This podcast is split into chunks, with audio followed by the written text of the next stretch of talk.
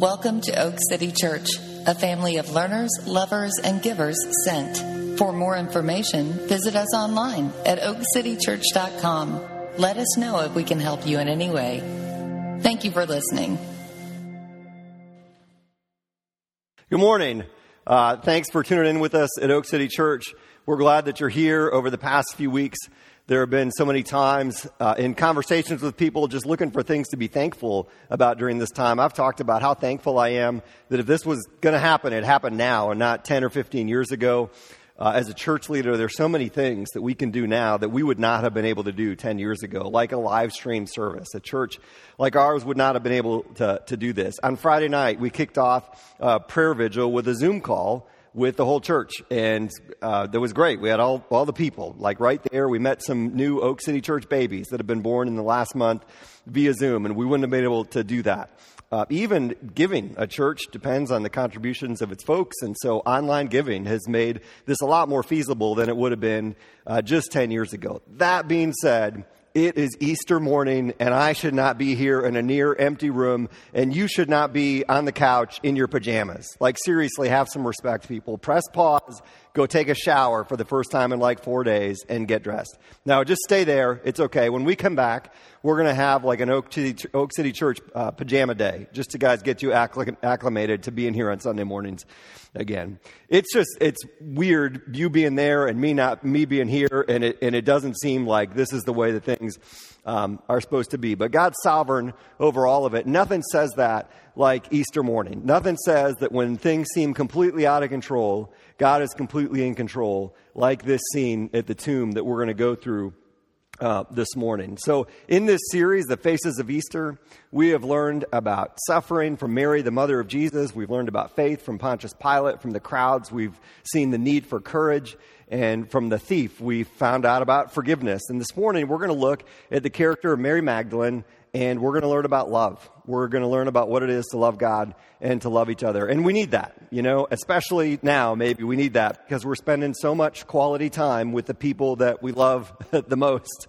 Our home group uh, is going through a study on Wednesday nights. It's an online study through Right Now Media that we wouldn't have had access to 10 years ago about relationships. And so this week was about being filled with grace for the people around you and I mean, we, like, we talked about how much you need that. And when you're around, like, your neighbors or your coworkers, you, you need, like, this much grace. And so you show them grace, but you don't need tons of grace. When you're around the people that you love the most, a lot, you need lots of grace. And so you show them lots of grace, but the deficit of grace is still, like, a pretty big deficit. So we could use a lesson on love as the church, as followers of Jesus, and Jesus said the greatest commandment is love the Lord your God with all your heart and all your mind and all your strength and all your soul. We could learn a lesson on what does it mean to love God with all my heart. And Mary's going to show us some of that our church, our tagline, you know, is a family of learners and lovers and givers reaching our neighbors to help them know and follow Jesus. And lovers, honestly, is the one that we focus on the least because it seems a little bit nebulous. And so we could use a lesson on love, and Mary's going to give that to us this morning. Now, this is the scene uh, that I'm going to preach out of. It's uh, in John chapter 20. And so uh, it goes this way. Now, on the first day of the week, Mary Magdalene came to the tomb early while it was still dark and saw that the stone had been taken away from the tomb. So she ran and went to Simon Peter and the other disciple, the one whom Jesus loved, and said to them, They have taken the Lord out of the tomb, and we don't know where they've laid him. Now I'm going to skip verses 3 through 10. Uh, Peter and John race to the tomb and they look in the tomb and they investigate the thing, and then they go away and they leave Mary there at the tomb. So we pick up in verse 11. Mary stood weeping outside the tomb, and as she wept, she stooped in to look into the tomb, and she saw two angels in white sitting where the body of Jesus had lain, one at the head, one at the feet. And they said to her, Woman, why are you weeping? And she said, They've taken my Lord away, my Lord. I don't know where they've laid him. And having said this, she turned around and she saw Jesus standing, but she didn't know it was Jesus. And Jesus said to her, Woman, why are you weeping? Whom are you seeking? And supposing him to be the gardener, she said to Jesus, Sir, if you've carried him away, tell me where you've laid him, and I will take him away. And Jesus said, Mary. And she turned and said in Aramaic, Rabboni, which means teacher. And Jesus said to her, Don't cling to me, for I have not yet ascended to my Father, but go to my brothers and say to them, I'm ascending to my Father and your Father to my God and your God. And Mary Magdalene went and she announced to the disciples, I have seen the Lord, and that he had said these things to her. So Mary's going to teach us a bit about what it means to be devoted to, to love God, and I'm going to, and she's also going to teach us some pretty, some pretty basic things about what it, what it means to be a Christian this morning. And so here's how I'm going to go through this passage: that Mary was delivered, Mary was uh, devoted, and Mary has been ordained. She was delivered, devoted, and ordained. Is how I'm going to work through this. Um, and those are things that, that we need to be as well. So we'll start with this delivered. Mary was delivered. Who is Mary Magdalene, and why is she the one that is the first to see Jesus? I'll be honest, it's a little bit of a bad pastor moment. When I worked through the characters for these, this series, I thought Mary Magdalene at Easter, that'll work. But I didn't know, I'd never really preached on Mary Magdalene or studied Mary Magdalene, so I kind of thought that she was the woman that poured the perfume over Jesus' feet in the Pharisee's house, and uh, he who is loved, forgiven much, loves much. And I thought, well, that'll work, but that's not, that's not this Mary. And so then I thought, well, Martha had a sister named Mary, and so maybe this Mary and that Mary are the same Mary, but she wasn't that Mary either. It turns out there's just a lot of Marys in the gospel. Like, that's it, you know? And, and over history, some famous pastors have equated uh, like this Mary with those Marys, but there's no biblical reason uh, to do that. There's just, it's a really common name. You know how every year they come out with a list of the most common baby names for, you know, in 2019, the most common girls' names were Sophia, Olivia, and Emma. In the year eight, not 2008, but like eight, which is probably around when she was born. I'm, like, I'm not making this up. They say this. Mary was the most common name.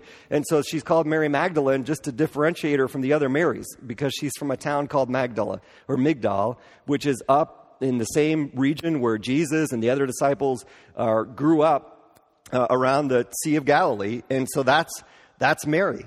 What we, what we know about her really comes from this passage in Luke chapter 8.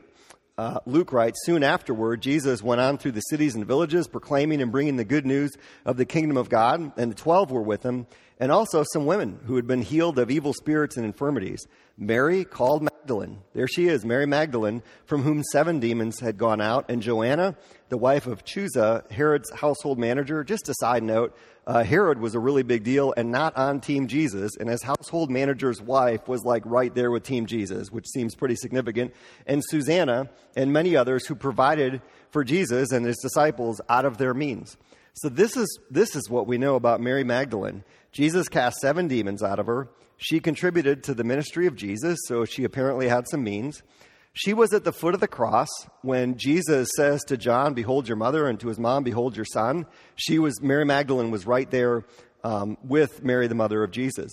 She was opposite the tomb when they buried Jesus. So when Joseph and Nicodemus put Jesus in the tomb, Mary is right there, the scene tells us, and she's at the tomb on Easter morning.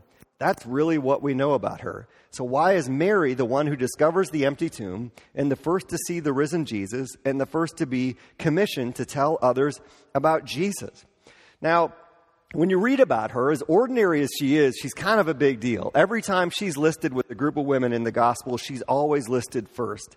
Uh, she is in all four gospels. And so even, even agnostic, atheistic scholars of the New Testament will say she was a real person. Bart Ehrman, who's a local but, but internationally known guy who teaches, and he's a, he is an agnostic, a skeptic, of the, the whole story, but says that the resurrection accounts have to go back to a real person referred to as Mary Magdalene because no one would make it up like this. Women were unreliable witnesses. They couldn't testify in court. And so, if you're going to make this story up, you make it up with somebody else being the first witness. Likely Peter, who is the leader of the church, being the one that says, Yep, he's risen, uh, let's go. But instead, it's, it's Mary she, um, she leaves the scene and says, I have seen the Lord, which that's an apostolic statement. That's what apostles say. I have seen the Lord. She's the first evangelist. She's really the first Christian, the first to believe in the risen Jesus. And so, all this, it probably can't be overstated how significant it is that Mary is the first witness and, and the first evangelist to the gospel.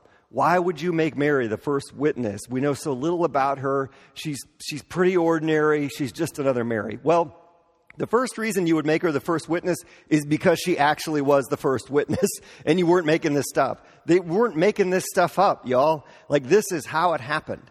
If you were tuning in this morning and um, you're just skeptical about this. You're not quite on board with the whole resurrection thing. I get it because it's a lot, but I strongly urge you to consider what I'm going to say this morning, but more than that, to dig into it for yourself because there's a lot that tells you this is exactly what happened.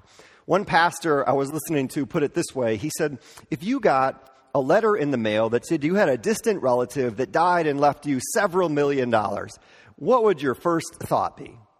My first thought is that Nigerian prince scam where they send you an email and they ask for your bank account number so they can deposit 700 whatever it is, you know. You'd think this has got to be a scam. But it's a relative so you know their name and there's a number of a lawyer that you can call and so you're at least going to like look at the envelope and see is that a stamp or is that what they use for the mass mailings on there and is that really handwritten or is it one of those things where there's like you know, sending you spam mail, but they, they make it look like it's handwritten stuff. You check that stuff out because just maybe it's true, and that's how you should approach the resurrection. It sounds too good to be true, but there's a lot to it. And I urge you to, to dig into that. When they, when they do this, they have every incentive to make Peter the first witness, but they don't. They make Mary the first witness. Jesus has told them multiple times in the Gospels, and they record it for us, that he's going to rise again. If you're going to make this up, at least one of you would have believed that Jesus was actually going to do it, but none of them did. Mary shows up at the tomb with spices. She is not expecting to meet a risen Jesus and cook a meal. She's expecting to see a dead Jesus and to anoint his body. Uh, even when she sees him, she doesn't recognize him. None of this inspires great confidence in the characters, um, and, and it really works to erode their credibility. So, why put it in there if it isn't exactly the way that things happened that morning? If, you, if you're making it up, you don't convolute it by talking about how even you didn't think it was going to happen. There is a, a quote attributed to one of Hitler's right hand guys, Goebbels, that said, If you tell a lie big enough and keep repeating it, people will eventually come to believe it. And that's what a lot of people think the disciples did when it comes to the resurrection of Jesus. It's, there's just so many reasons to believe that's not what happened here. Uh, do you find it hard to believe? You're not alone, but there's good reason to believe it. Even even there's a scene that I'm not going to go through when Jesus ascends to heaven. It says they're on the mountain with him. He's about to ascend into heaven. Some worshiped, uh, or many worshiped, but some doubted. They're right there with the risen Jesus. He's ascended into heaven, and they're like, this, this can't really be happening. They're just like us, y'all. They're just like us. So you have good reason to believe this. And that's why they're recorded is because she, she was the one. She was the one. Now, the second reason to say Mary is because she may have been the first witness because she loved Jesus the most. It may be that she loved Jesus the most. Where were the boys that morning? You know, they were scared, uh, worried about getting arrested themselves. They were wounded because uh, maybe their pride is hurt, that they got everything wrong. They're hopeless, wondering what comes next. Even after Mary goes and tells them that the tomb is empty, another of the Gospels r- recounts that they thought it was an idle tale, and they still didn't believe her. Mary may just have been humble enough not to have her ego wrapped up in this, and she loved Jesus, and so she wanted to be near Jesus. Even if Jesus wasn't alive, she wanted to be near Jesus, so she is the one that went to the tomb. Mary had been delivered. She had been delivered. She had seven demons cast out of her. That's what the Bible tells us. Now, that's kind of a whole nother sermon. I don't know, you know, how you, how you think about that. I, I believe it. I believe that God is a supernatural force for good with so much evil in the world, it's not hard for me to believe that there is a supernatural force that is working for evil in some way. I don't know exactly how that works.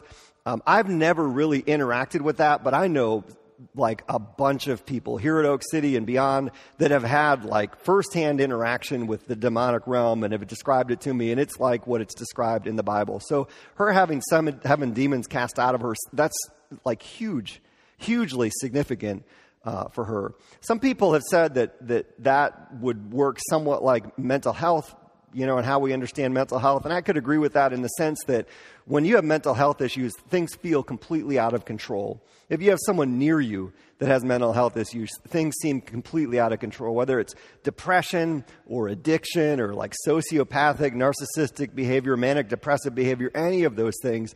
Life seems out of control, and that has to be a bit of what it felt like for her and she was delivered.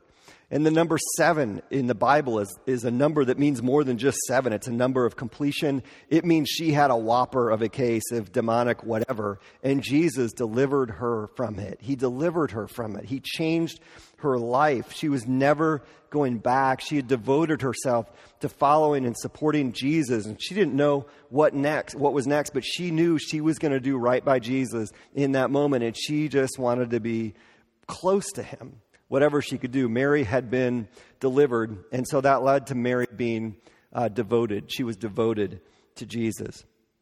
So, back to the scene at the tomb. Um, it says Mary stood weeping outside the tomb. And her weeping is going to be mentioned three or four times here. And weeping is not like a tear coming down. Weeping is like out of control wailing. She is ugly crying at this point. And so she's weeping outside the tomb. As she wept, second mention, she stoops to look into the tomb. She sees two angels in white sitting where the body of Jesus had lain, one at the head and one at the feet this is like another sermon, but like that's an allusion to the Ark of the Covenant. There are two angels and the mercy seat, and this is where God resides. And John does that sometimes in his Gospels.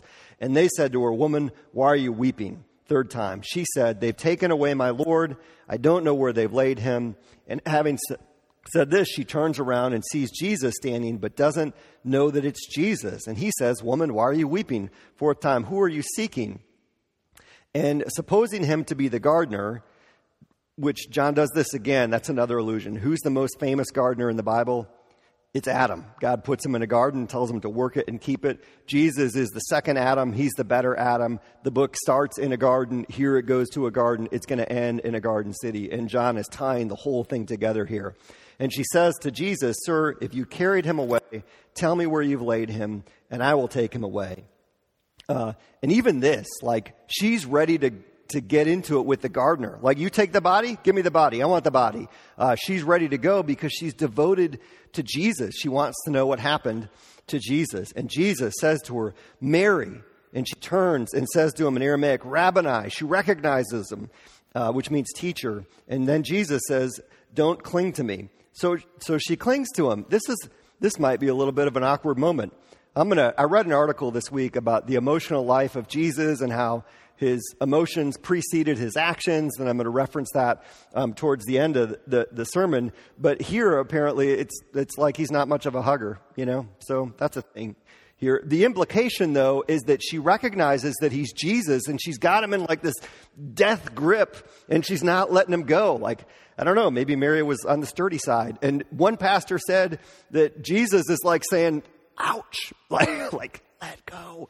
But that's how you would be if you saw Jesus and he was risen and you thought he was gone, but you got him back.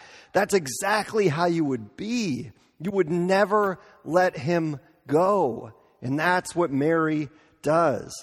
Uh, and so he says, Don't cling to me. I'm not yet ascended to my Father, but go to my brothers and say to them, Ascending to my Father and your Father, to my God and your God. And Mary went and announced to the disciples, I have seen the Lord and that he had said these things to her. Mary loves her some Jesus. It's emotional for Mary. Is it for us? Do we respond to Jesus with this type of emotion? Do we respond to Jesus with this type of emotion? There's something significant, I think, to the fact that Mary goes to the tomb um, even though she doesn't think Jesus is going to rise again and she goes while it's still dark. She goes as early as she can possibly go, and she doesn't even know how she's going to get in there. Uh, she doesn't anticipate that the stone has been moved away. She just goes to be near, and, and maybe they'll figure out a way to get the, the tomb open so they can anoint the body of Jesus. But she, if Jesus never did another thing for Mary, that would be enough for Mary. If Jesus never did another thing for her, that would be enough for her. They all could have looked at these events and thought, Jesus let me down. He wasn't who he said he was. He put me in a really bad spot now. What are we supposed to do next? We gave up everything for this. But Mary didn't. Mary didn't. She'd been delivered. If, if Jesus never did another thing for her, that would be enough. Is that true of us? Is that how we look at our relationship? It, just what we know about Jesus and what he's done for us, if he never did another thing, would we love him the way that she loved him? Are we devoted to Jesus like this? So often our faith becomes a matter of what Christ can do for us or what we can do for Christ instead of just being present with Christ, just the reality that we get to be, we get to be present with Christ. Uh, Jean Marie, in the introduction to the prayer vigil yesterday, did a great job of that. In this time of prayer that we got to spend with the Lord, she said, Man, just be present with Him. Just be present with the Lord. And it's the presence of Christ in our lives and our love for Him that's supposed to lead to the other things that we do for Him or He does for us. I read one pastor this week who talked about how we can turn God into an idol. And that's kind of strange language, but just try and follow along with this for a minute. He's saying we want God simply for what God can do for us. He wrote, These days, religion has become another product on the shelf designed to address our sense of incompleteness. This way of presenting God, Jesus, and the Christian faith is so common in our time that many think this is the Bible's gospel. This Jesus has come to fill the gap in our lives and to bring us satisfaction. The church's God product takes its place alongside all the other things vying for our attention with their promises to fill the gap in our lives and render our existence meaningful. Take one or mix and match. A luxury car, financial success, fame, or Jesus, they all pretty much promise the same satisfaction. He continues, What we see taking place in the church today is the reduction of God to an idol to a thing that will satisfy us and fill the gap we feel in our hearts. And thinking of God in this way, the church ends up mimicking every other industry by claiming that they can take away the sense of loss that marks our life. By misunderstanding the nature of faith, they turn the good news of Christianity into the bad news of idol worship. Mary's love for Jesus isn't dependent on what Jesus can do for her, but sometimes we just get to see Jesus as a means to an end. And he does give us things. He provides for us forgiveness and hope and comfort and peace and stability and community. But that's the byproduct of being in relationship with Jesus, of knowing Jesus. It's not the substance, it's not the reason for knowing Jesus. We get Jesus, and because we get Jesus, those things come along, but we don't get Jesus in order to get those things. That's not really loving Jesus, it's loving ourselves and using Jesus. And he calls us to love the Lord your God with all your heart and all your mind and all your strength and all your soul. Jesus says you have to lose your life to save your life. But he's not kidding about that. You have to be willing to, to lay down your life in order for all those other things to come. And you have to go through something to get that. And part of that is just being devoted to Jesus because he's Jesus. Uh, the flip side of looking at it that way, of what he can do for us, is what we can do for him. And so, as someone who is a pastor, and, and this is what God's called me to and what I've given my life to, uh, I read a quote a couple weeks ago that has stuck with me and, and kind of ripped me apart a little bit. So, um, it was a musician that wrote this. He said, Some of you people are so worried about how you're going to do something great for God. Well, I'll tell you, forget it. Mother Teresa said, There are no great things done for God, only small things done with great love. There are no great things done for God, only small things done with great love. So stop worrying about what you're going to do that God's going to be really knocked out by. Remember, He created the whole world in six days. You're going to have a tough time impressing Him. That's just a good word, you know? And so I was convicted by that. Like the things that I do, am I doing it for Him or am I doing it for me? Am I doing it to accomplish something or am I doing, you know, small things with great love for God? Are we devoted to Jesus the way that Mary was devoted to Jesus just because he's Jesus? So she was delivered, she was devoted, and Mary has been ordained by Jesus. Now, honestly, I was looking for a different word. I was trying to alliterate. I wanted three points that all started with D. This is not how I normally do things if you're new to Oak City Church. Uh, and so I had to settle for a word with a D in it towards the front. It's just the best that I could do. But she was ordained. She was chosen. She was chosen. She was appointed. She was destined or predestined. She doesn't recognize, it's just a, a weird thing about the scene. She doesn't recognize Jesus that morning. She turns to him and supposes him to be the gardener and says, If you've carried him away, tell me where you've laid him, and I'll take, I'll take him away. And then, and then Jesus says her name. He says, Mary. And then she recognizes uh, that it's Jesus. Why? This happens in other places. There's a scene that's going to happen just a few hours after this where Jesus is going to be walking with a couple disciples on the road to Emmaus, and they don't recognize who he is, and he's giving them this big sermon about the Old Testament. And finally, he breaks bread, and then they recognize that it's Jesus, and he disappears, and they say, We're not our hearts burning within us. The disciples are going to go to Galilee and meet Jesus at the Sea of Galilee, and they're going to be out fishing, and Jesus is going to be on the shore, and it's super early, so they can't see well. But Jesus says, Hey, cast the net on the other side, and you're going to have some luck. And they don't recognize him until it's a recreation of this miraculous haul of fish that happened when Peter first acknowledged that Jesus was Lord. Why? Why do people not recognize Jesus? Is it that he, that he looks different post resurrection than pre resurrection? Maybe, maybe he did. Uh, is it that, that they were too far away from Jesus on that beach, or that Mary was, like I said earlier, she was ugly crying? When you're ugly crying, you tend not to look directly at people and you can't see real well when you're doing it. Was that it? Or was it something else? And I think it was something else. This is what Jesus says uh, in John chapter 6. He says, No one can come to me unless the Father who sent me draws him. No one can come to me unless the Father who sent me draws him. Salvation isn't something that you do, it's a gift. Faith is a gift to us. And so, it, it, you know, I talked earlier about evidence, but data doesn't do it. Data isn't enough. When it comes to believing the resurrection, you already have all the evidence you need. Like it's all there, it's not going to change, but all the evidence will never be enough. It's something more, something spiritual that has to happen. You can know all about Jesus, but not really know Jesus. And you don't know Jesus until he calls you and you respond to his call. And there are parts of me that don't necessarily even like that, but it's true. Jesus, in that scene where he says, No one comes to me unless the Father who sent me draws him, had just said this. He said to him, I'm the bread of life. Whoever comes to me shall not hunger. Whoever believes in me shall never thirst. But I said to you that you've seen me, and yet you don't believe. This is a group of people who the day before he fed the 5,000. They followed him around the lake, and he said, You're only following me because you're hungry. You've seen these signs, but you still don't get it. You want me because what I can do for you. You don't want me because I am Lord. And he says, All that the Father gives me will come to me, and whoever comes to me, I'll never cast out. God has to reveal himself to you, and you have to respond to that revelation. The, the data isn't enough. Now, I, I, mentioned that earlier, the thing about the letter and the relative leaving you a million dollars and your skepticism, and it's worth checking out.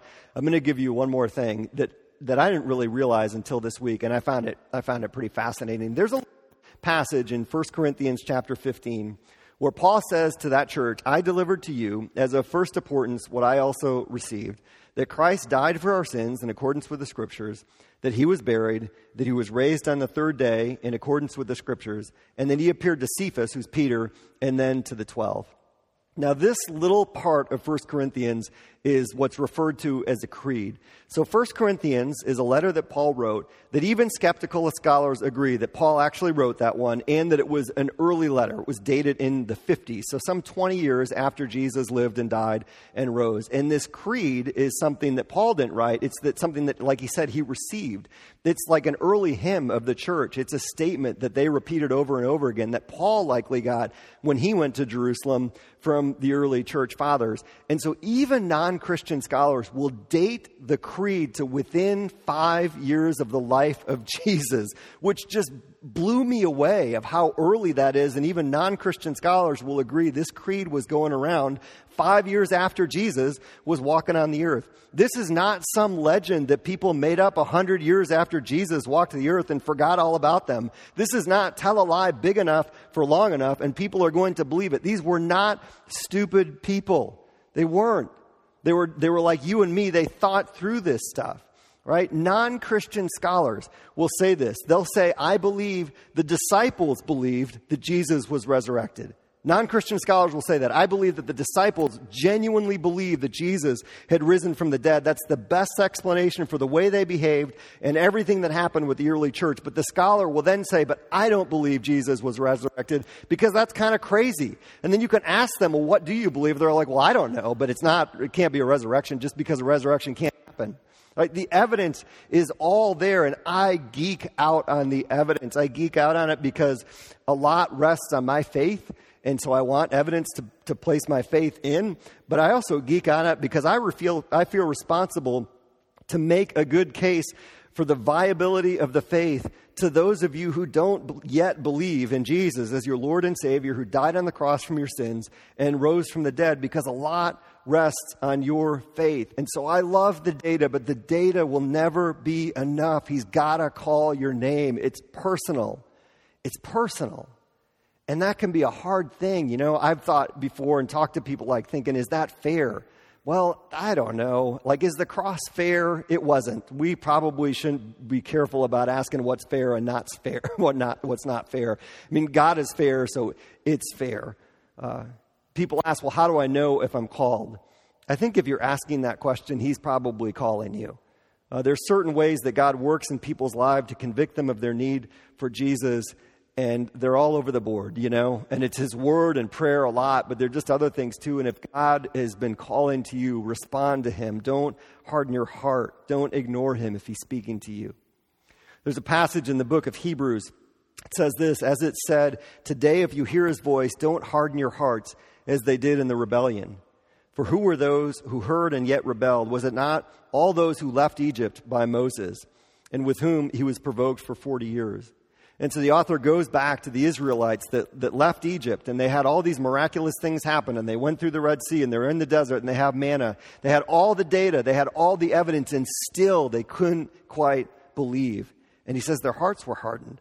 Was it not those with those who sinned, whose bodies fell in the wilderness? And to whom did we, he swear that they would not enter his rest, but to those who were disobedient? So we see that they were unable to enter because of unbelief because of unbelief. He continues, therefore, while the promise of entering his rest still stands, let us fear lest any of you should seem to have failed to reach it. For good news came to us just as to them, but the message they heard did not benefit them because they were not united by faith with those who listened. If he's calling to you, listen to his call. Mary had been delivered, she was devoted, and she was ordained. Have you been? Have you been? I'm going to go back through those, but I'm going to go instead of one, two, three, I'm going to go three, one, two. And so I'll start with ordained. You've been chosen. Uh, he has spoken to you. He knows your name. The Bible tells us that He knows the words that come out of our mouth before we speak them. He knows um, the steps that we take before we take them. He has the hairs on our head numbered. He knows when a sparrow falls to the ground. That is unbelievable. Like God, that just means God is so much bigger than we can we can fathom that He is, but He is, and so He knows you, and you know that you've been chosen, you've been delivered. This is from Psalm 116. I love the Lord because He's heard my voice and my pleas for mercy, because He inclined His ear to me. Therefore, I will call on Him as long as I live. Gracious is the Lord and righteous. Our God is merciful. The Lord preserves the simple. When I was brought low, He saved me. Return, O my soul, to your rest, for the Lord has dealt bountifully with you. For you have delivered my soul from death, my eyes from tears, and my feet from stumbling. You have delivered my soul from death, my eyes from tears, and my feet from stumbling. We celebrate the hope of the resurrection this morning that there is something beyond death, and we can have confidence in that because we have a God who has come down and done these miraculous works and lived the perfect life and defeated death and rose from the dead, and they never found the body. If you are a skeptic this morning, we all have a sense that there is not a subjective right and wrong, but an objective right and wrong, and we don't know where that comes from. We have the sense that all of this around us, the, the miracle of nature, did not just happen through some set of random mutations, but like someone designed it. There was something behind it. We have a sense that there is a supernatural beyond the natural and the evidence of the miraculous. And we have a sense that there is a life that goes beyond death. And the resurrection like puts a stamp on it and says, you have great reason to believe all that. God became personal to us and gave us every reason to believe and have hope beyond death. You have re- delivered my soul from death. You've delivered my eyes from tears. Even in the worst of situations, we can believe that God is in control because He showed us that over and over again. Uh, and you have delivered my feet from stumbling because God is so much smarter than me and He's given me His word. I don't have to stumble. What has He delivered you from? From sin, He was forgiven much, loves much. From hopelessness, from self absorption, from a life of futility, what, what has He delivered you from? And being ordained and delivered should lead to devotion. And that psalm um, ends What shall I render to the Lord for all his benefits to me? For I will lift up the cup of salvation and I will call upon the name of the Lord. I will lift up the cup of salvation and call upon the, the name of the Lord. Uh, and that's not boring because you're supposed to obedience. That is heartfelt devotion. That's what makes Christianity different. It's not Jesus' teaching that makes the difference. It's that we believe there is a tomb in Jerusalem that's still empty and a Jesus who is still alive. No other religion shoots for the moon like this. None of them do. And we love him because he first loved us. Our devotion to him comes from his devotion to us. I mentioned, and I'll close with this, the article about the emotional life of Jesus, and the emotion that Jesus felt most often was compassion. Uh, and it moved him to action in the Gospels. And he still feels that for us. He had compassion for those of us who were harassed and helpless like sheep without a shepherd, for the leper, for the outcast, for the sinners, and for the saints. He had anger towards the sin that so easily entangles, and he has moved heaven and earth to rescue us from it. And right now, the Bible tells us that Jesus is at the right hand of the Father, interceding on our behalf. Rejoice this morning. Rejoice this morning that we have been devoted, uh, that we have been delivered, uh, that we've been ordained, and that we can be devoted. And I would urge you, if, if you have never received Christ, you've never believed in his life and his death and resurrection and, and your need for him and what he's done for you, I urge you this morning to lift up the cup of salvation and to call on the name of the Lord. Father, thank you for the chance to celebrate this morning, even over the internet, Lord, uh, that millions and billions of people this morning are celebrating a resurrection that happened 2,000 years ago, that the steam hasn't gone out of that because you ordained it and because you are still in control, God. We love you and we thank you. We are grateful for all that you have done for us, Lord. May we love you much because of the love that you have shown to us. We pray this in Jesus' name. Amen.